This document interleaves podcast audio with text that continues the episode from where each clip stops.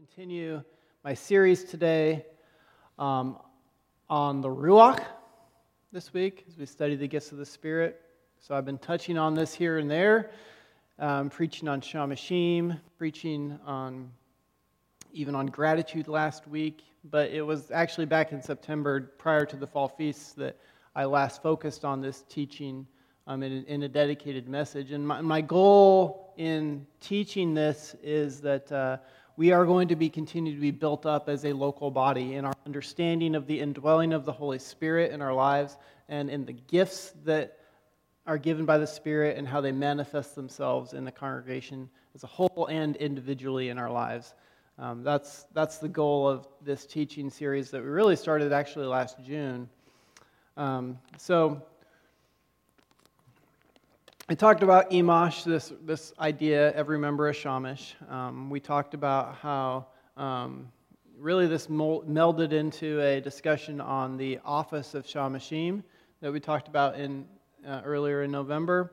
Um, but back in September, we read through 1 Corinthians chapter 12, uh, 12 through 32, and we noted in that how God, his intention is to make us less independent less independent and more dependent on Him and more interdependent on each other.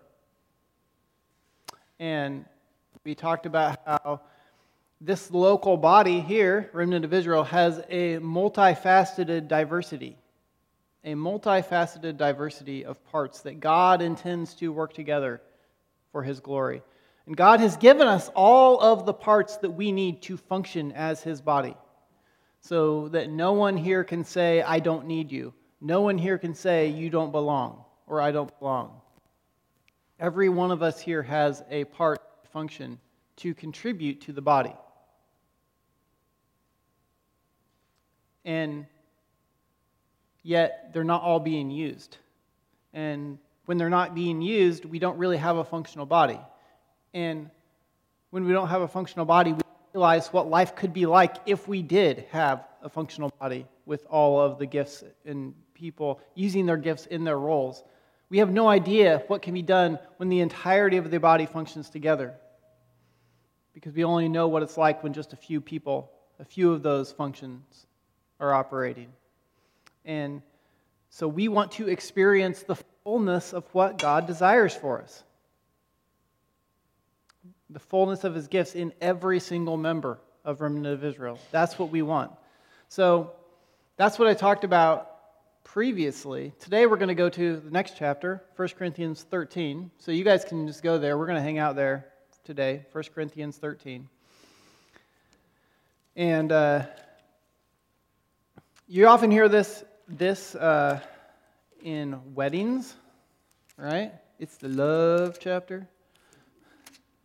You know, in weddings, they say it, you know, love is this, love, uh, 1 Corinthians 13, you know, love is this and love is that. And, you know, we, we think about love and weddings and the couples in love.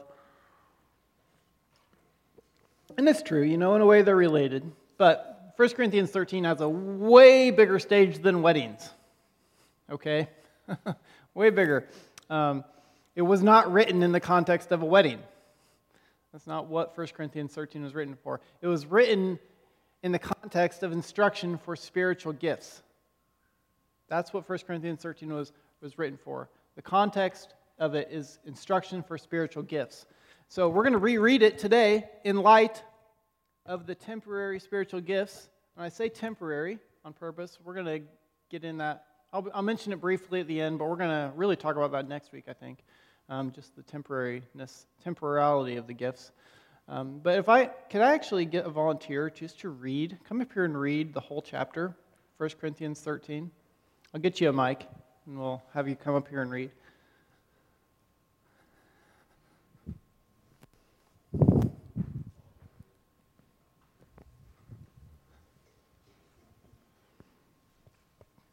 Thank you, Adrienne. You're welcome.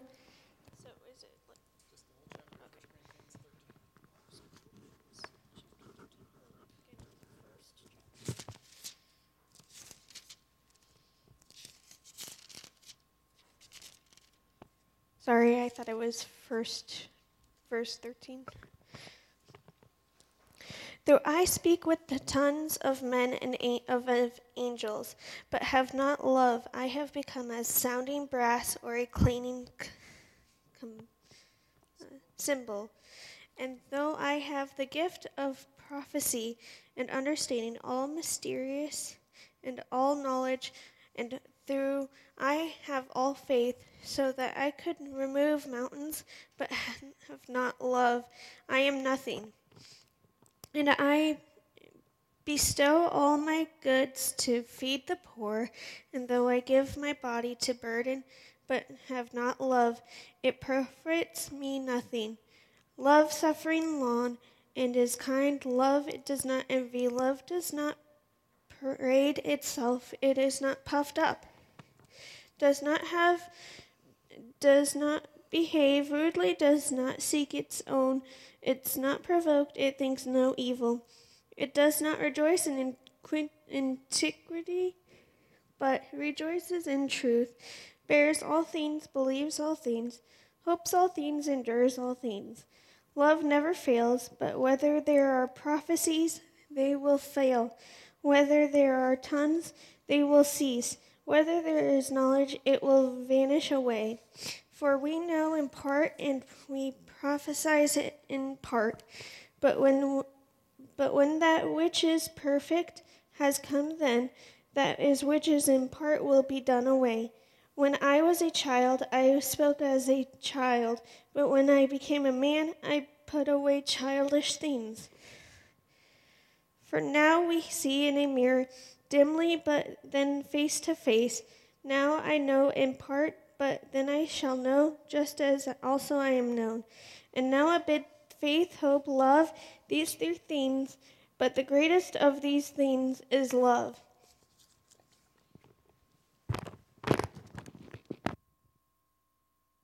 Thank you, Adrienne. 1 Corinthians 13. Again, talking about the loving use of the gifts. Now, Paul's intent, he wrote this letter to the congregation at Corinth. I believe that he really wanted them to know, and he wants us to know that there is a right way and there is a wrong way to use the charismata, the, the grace based spiritual gifts. That there is a way to function in those gifts that can cause damage or be useless and there is a way to function in them to build up the congregation, to build up the kingdom of God. And the difference between those two ways is love. And love. Is that what? Yes. And, and that, that isn't just some romantic sense of the word, right? It's, it's when we use the spiritual gifts for in the love of God's glory, in contrast to the love of self glory. That's the difference here. Now, you've probably heard that there's like four or five different words in common Greek that are used to sum up what we in English use, say, in love. Um, there's actually like eight or nine words. Uh, but only four of them are used in the New Testament. Um, there's uh, eros, which is romantic love. There's philia, which is brotherly love. There is agape, which is a selfless love. And then there's storge, which is the natural affection in a family. So those are the four types of love that are mentioned in, in the New Testament in Greek. Um, the Greek word used throughout this chapter, in chapter 13, is agape. Okay, so we're talking about this selfless love here. Um, in, the, in the Greek Septuagint of the Tanakh, you're going to find Jewish scholars chose to use the word agape to translate the Hebrew word ahava in, in many places. So you might, have, might be familiar with that word. Um, and when you, interesting, this is just kind of a side note. Uh, I found this interesting when I was, when I was studying this week. Um, when you, when you read through and you look at in the Septuagint where they chose to use agape um, for ahava, 11 of the 15 times is in the Song of Solomon. Which I, I, which I thought was funny. Jessica kind of laughed too. Because I often read that book in a romantic sense, and then I'm like, wait a minute, maybe I need to reread that book. When it's talking about agape and all the instances. So I, I have not gone and restudied Song of Solomon. Maybe someday we'll do a Song of Solomon series here. um, beware, though, if we do, we might get we might get spicy. So. Um, it did interest me as I was prepping that, but um, we're here to talk about love in this context of spiritual gifts. So, um, as I said, we want to rethink this chapter in the, in the lens of spiritual gifts. So, one way you could think about agape love is giving ourselves to each other for the sake of enjoying God and His grace. I'm going to repeat that. One way you can think about agape love is giving ourselves to each other for the sake of enjoying God and His grace. Because God wants us to enjoy Him. He gives us His glory to enjoy Him. He is a good Father, and He knows how to give good gifts, and He gives us Himself to enjoy. In agape love, we are giving of ourselves so that someone else can enjoy God, can encounter God in a new way, in a fresh way, in a good way. So, in this chapter, in 1 Corinthians 13, Paul gives us some examples, or negatively, I'll say some negative examples, and then some positive attributes. So, the first three he talks about is three examples of what happens when Someone may try to operate in the spiritual gifts without agape love, without focusing on bringing others to enjoy God and His grace. So the first one is speaking in tongues. Okay, in verse 1, if I speak in the tongues of men and angels, but have not love, I have become a noisy gong or a clanging cymbal. So I could bring a clanging cymbal down here from the stage. I think I did that earlier this year. I woke somebody up. Um, and you know how bad it sounds when it's not used in its proper context. It's not pleasant just to hear somebody smash a cymbal. Um, and at best, if you're really close, or at worst, I should say, if you're really close to it, it could hurt. It could hurt your ears not just be annoying. Because it, it, it, can be annoying with, with just hearing somebody hit that. You know, but with the right use, it's a good thing. Like using a cymbal correctly, it can accentuate a song really well, right? But in the wrong use, it is annoying or it can even be hurtful. And the same thing happens with tongues. So whether, whether when we speak, whether we speak plainly in whatever language you happen to speak, most of us here speak English. Some of us here speak Spanish also, maybe some other languages. Um, whether it's in those plain words or in a spiritual tongue, when we do it without agape love, when we don't have that love in the use of our tongues, it's annoying or even hurtful. And I think that's why some people are, are both skeptical of and even dismiss the use of spiritual tongues. Because perhaps maybe you've experienced a time when there were other people speaking in tongues and there was no interpretation. Or, and it might have been bothersome to you, it might have been annoying to you, like, I don't know what they're doing, or just, it sounds like they're babbling. Um, you know, and there may have been an entirely legitimate gifting in tongues okay? Entirely legitimate, but not being used for the edification of those in the hearing. Does that make sense? Not being used for the edification for those in the hearing of those tongues, and thus not agape love that's meant to give glory to God and help others enjoy Him. Because not everyone has that automatic interpretation of tongues. There needs to be an interpretation of tongues when, it's, when they are shared for other people. And in addition sometimes there are, you know, there are people who understand, like, you might, you might um, understand what tongues are in the sense of someone is speaking in tongues and be like, oh, I know they're speaking in tongues, even if you yourself didn't have the, the interpretation. But there are some people here who, or some people who may be not believers who are just like, I have no idea what just what they were doing, what just happened here, right? Like no clue, right? And nor did they maybe have an interpretation. And they might even find that even more annoying for whatever that babbling is just coming out of somebody's mouth. And so I don't say that as a discouragement for speaking in tongues, but just that we have to be careful with the use of our tongue. Now, and this is again for plain English or spiritual tongue. That our intent is always to edify others to the glory of God. Whenever they are used, the intent behind them is to edify others, to build up the body for the glory of God. Okay?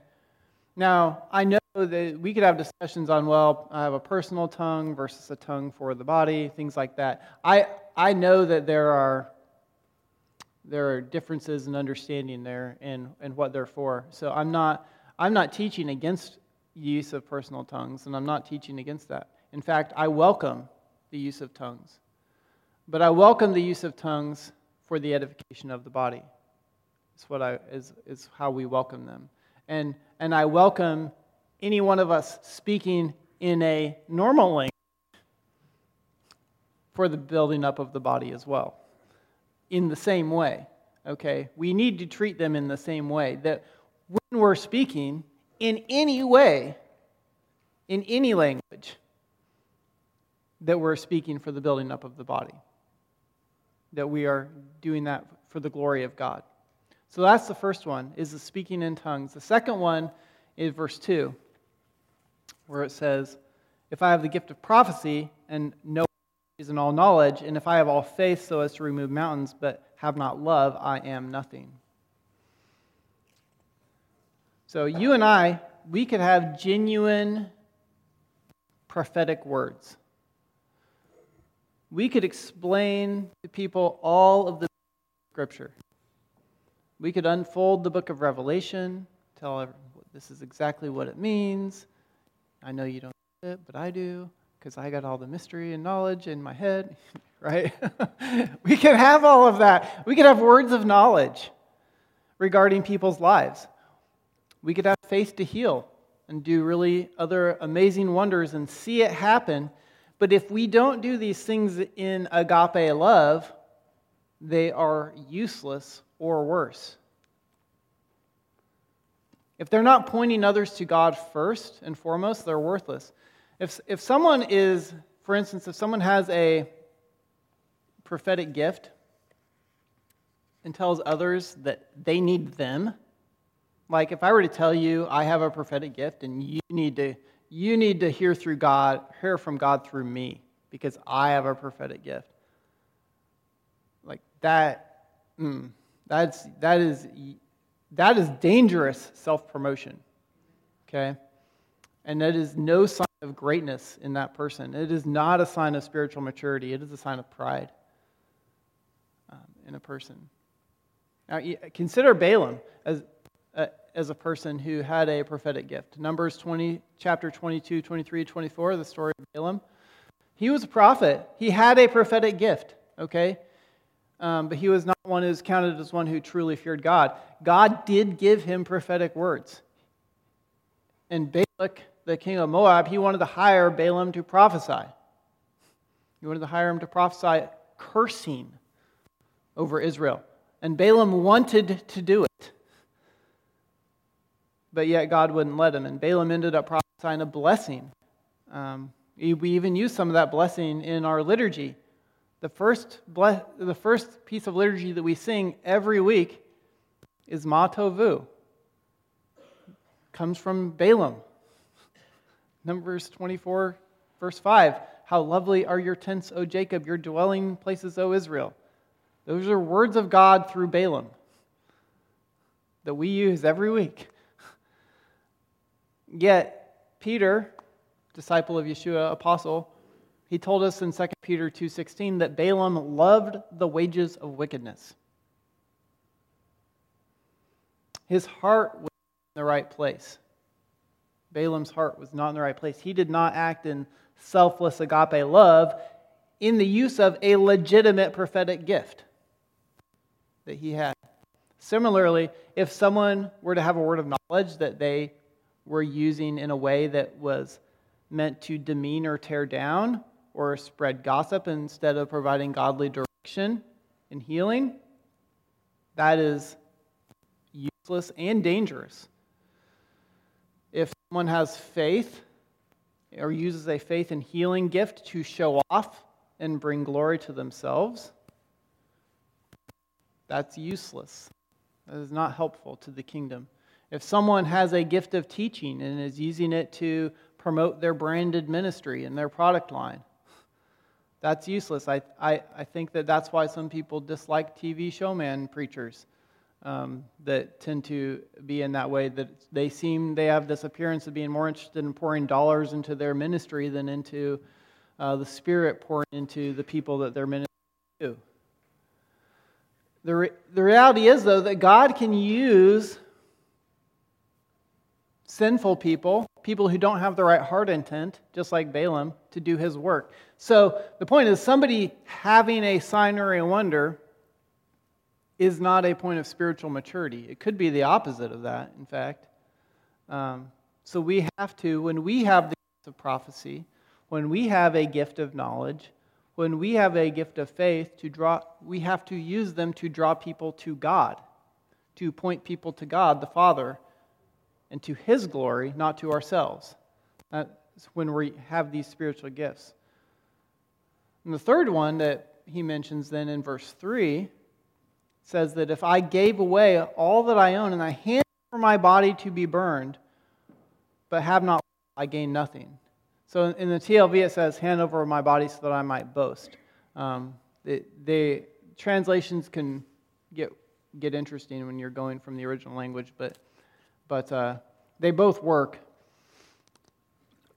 Interestingly enough, they, they both work. But if we give away everything, if we hand over entirely of, of ourselves, we sometimes, you know, sometimes we, we do work, even sacrificial work. Sometimes we do that to get praise from other people. Um, I do that sometimes. I'm not perfect in that way. Yeshua warns us against this in, in, in Matthew 6, 1 through 4 he says, Beware of practicing your righteousness for others to be seen by them. Otherwise, you have no reward from your Father in heaven. So when you do a righteous act, do not sound a trumpet before you as the hypocrites do in the synagogues and on the streets, so that they may be glorified by men. Amen. I tell you that they have their reward in full. But when you do tzedakah or righteous acts, do not let your left hand know what your right hand is doing, so that your righteousness may be in secret. And your Father who sees in secret shall reward you. That's Yeshua giving us instruction that, of how we should behave, how we should have that heart attitude when we are serving others, when we are sacrificing of ourselves for others. But sometimes when we serve others, it's not to bless them or bring glory to God, but it's to feel good about ourselves, even. Um, and this verse, it makes it even seem like it can go so far as martyrdom. Like a person can be a martyr for a wrong cause. But being a martyr for a wrong cause gains you nothing. You don't get 72 virgins in paradise. Okay? Just think about how self focused that is. You know, or we could give of ourselves. You could be the most generous person in the world. You know, Jeff Bezos, the founder of Amazon, Bill Gates, founder of Microsoft, they are incredibly philanthropic, okay? They give away a ton of money, more money than I'll ever make in my entire life. Uh, Warren Buffett, the Oracle of Omaha, he does the same thing. Uh, you can go around the country and you can see libraries that have the name Carnegie on them. Uh, Andrew Carnegie they're built on his past philanthropy. But, but if generosity is to bring glory to oneself, it doesn't gain anything. We need to allow our generosity to bring attention to our Messiah, Yeshua. That's what the intent and the purpose of our generosity needs to be, is to being, bringing attention to God, bringing attention to the Father, glorifying Him, and not bringing attention to ourselves. Our God given abilities, our wealth that might lead to generosity, it doesn't make someone spiritually mature either. Um, God can allow sinful people to give significantly, even for His purposes. And He's done that in the past, where they give m- much wealth. Instead, we need to be generous and self sacrificial without making it known. And I know that there are many in this congregation that are like that. And they'll do things, and you guys do things for one another, and you don't tell anybody else about it. And I love that heart. And I don't need to know about it. And I, I just know that it, I do know that it happens, though, and I love that. And that's what we need to do. And we need to do these things to edify one another and to allow others to experience the goodness of God and to others experience His glory. Because the gifts are not given to build us up, to puff us up, but to exalt Messiah, to bless His people. That's what they're, that's what they're given for. So I want to talk about these this delivery of gifts here, uh, of the giving of gifts and, and what they're for. You know, during the next few weeks, uh, our society is going to be focused on a certain man that is proclaimed to be a deliverer of gifts. Right? They call him Santa Claus, and many representations of him will appear in the area to allow kids to tell him what gifts they desire.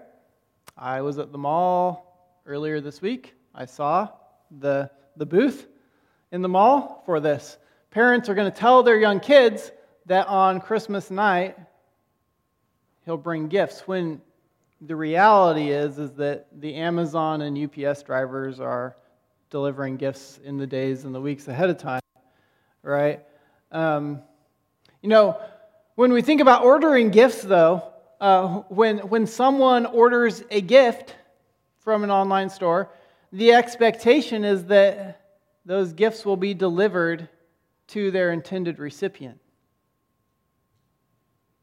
Now, if there was an unscrupulous delivery driver who kept the gifts in order to enjoy them himself, in order to enrich themselves, they would be like any one of us who are trying to use spiritual gifts of God for ourselves and making it all about us instead of delivering the gifts that to the people that God has ordered them for.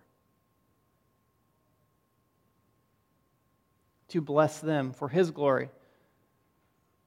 So we need to be, you know, like the faithful Amazon delivery person, delivering the gifts that to the people that God has ordered them for.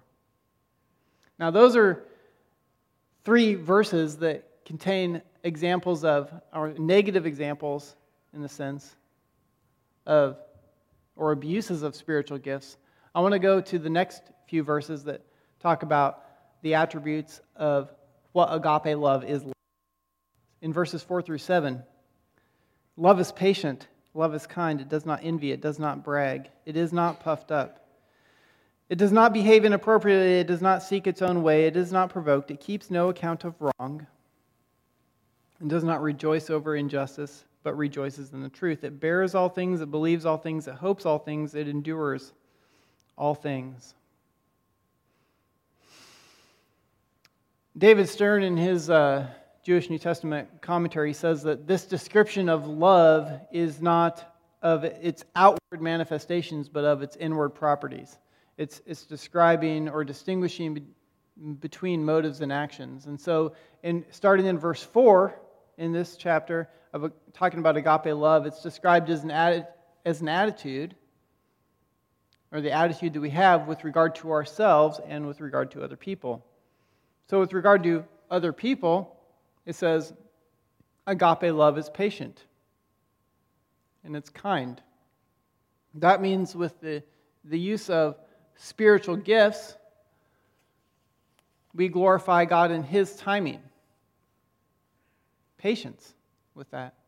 It's not our timing. And the gifts are shared with gentleness and kindness and compassion, making us think of God's chesed, loving kindness, and mercy of our Father.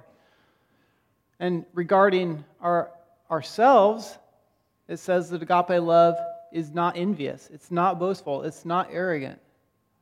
That means we're not envious of others who may have an appearance of having more spiritual gifts than we have.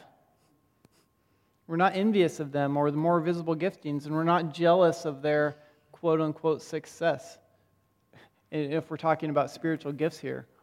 Um, on the other hand, for those who may have a more obvious visible gifting, we're not to be boastful about them, but to boast in God. The, the spiritual gifts should not lead to arrogance, but to humility as God, in His mercy, is allowing us to be agents in delivering them to bless other people. We're just agents, we're just passing things along, passing gifts along. It's, it's not about us, right? It's about God. So in verse 5, then, talks about agape love. It's contrasting again ourselves and others. And with regard to ourselves in verse 5, it says it does not demand its own way or become easily provoked or behave rudely. And so that is in the context of the use of our spiritual gifts that we don't impose the use of them on other people. For example, if you feel like you have a prophecy or a word of knowledge to share with someone else specifically, you don't have a right to just go and tell that to them. But you ask permission first if they will receive that from you or not. And if they say no, that you're not easily provoked about that, that maybe it's not God's timing right now, that you're patient about that because it's not about you, it's about God and what He's doing. And we can't use the spiritual gifts in a rude manner that doesn't reflect on God's loving kindness either, that doesn't draw people to Him. So, with regard to others, in verse 5, it says, don't keep track of offenses that others do against us. And this is really important because God might want you to use the gifts He's given you to bless somebody that repeatedly or deeply hurt you. He might want you to use a gift. He might put you as an agent of delivery of gifts to someone who has hurt you. And if you keep a record of wrongs, you might be the one, you might prevent the delivery of that gift to its intended recipient. If you're harboring that. So erase your list often. Verse 6, then. Let's go to verse 6. Does not rejoice over injustice, but rejoices in the truth. Agape love is described as an attitude regarding good and evil, and thus towards God, because we know that God is truth. John 14, 6. He's the light. 1 John 1, 5. He is truth. He is light.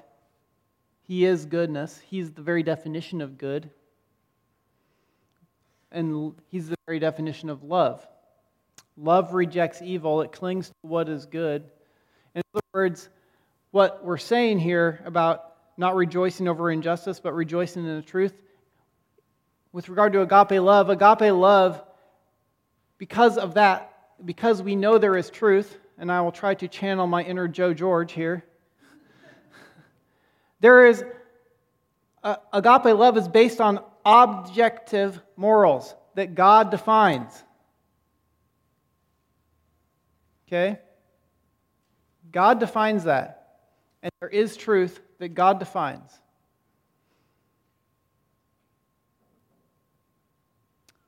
Without absolute standards of right and wrong that are given by God, the concept of love has no fixed point of reference. Okay? And it can be shaped by circumstances or redefined by people anywhere, at any time. And we see this abundantly in our secular world that seeks to make up false definitions of love. to suit their own purposes. We see this constantly. Our, our love has to be based on objective definitions of truth. And that truth is who God is. And so this, this should define what truth is and rejoicing in truth and not rejoicing over injustice. But our gifts should be used to correct injustice, to, to expose truth in situations where it might not be evident. But always in God's timing and His ways to be used for His glory and for the reconciliation of others to Him. Again, not for us. And the last one, verse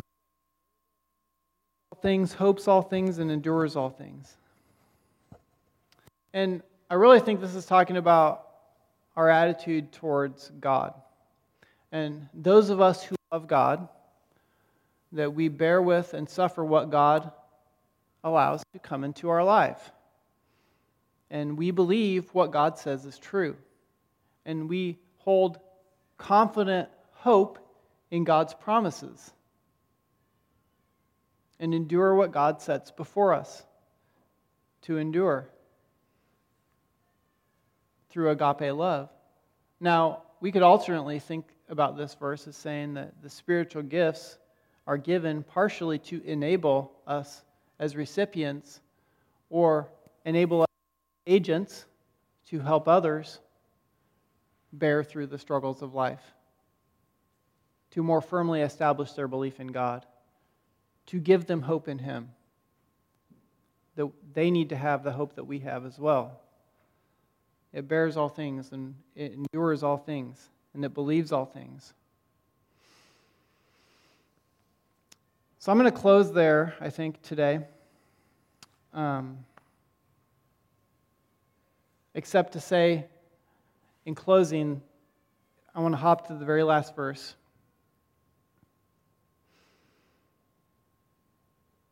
Because I'm going to address verses 9 through 12, I think, tomorrow.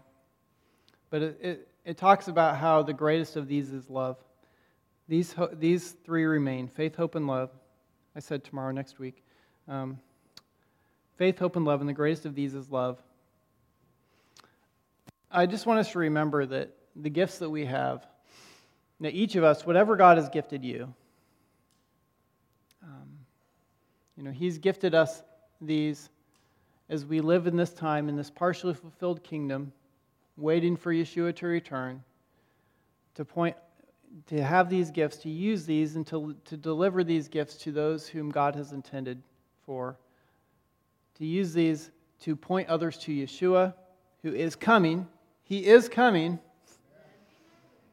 And He's using us to point others to Him. These gifts have to do with this fallen world that we live in. And they won't always be there. They won't be needed when Yeshua is reigning in his perfection. But the love of God will always be there because that is his character, his character. It cannot. So when it says faith, hope, and love remain, and the greatest of these is love, talking about the character of God. Agape love has to remain and has to be the primary character of us as a body. This selfless love. It's God's character, and it has to be reflected in our character, in our use of the spiritual gifts. And when we do, when we emphasize this above all else, we're going to look a lot like Yeshua. We will and we will, we will be in his image. This is what being made in his image is like. And that is when God is glorified, when we reflect his image.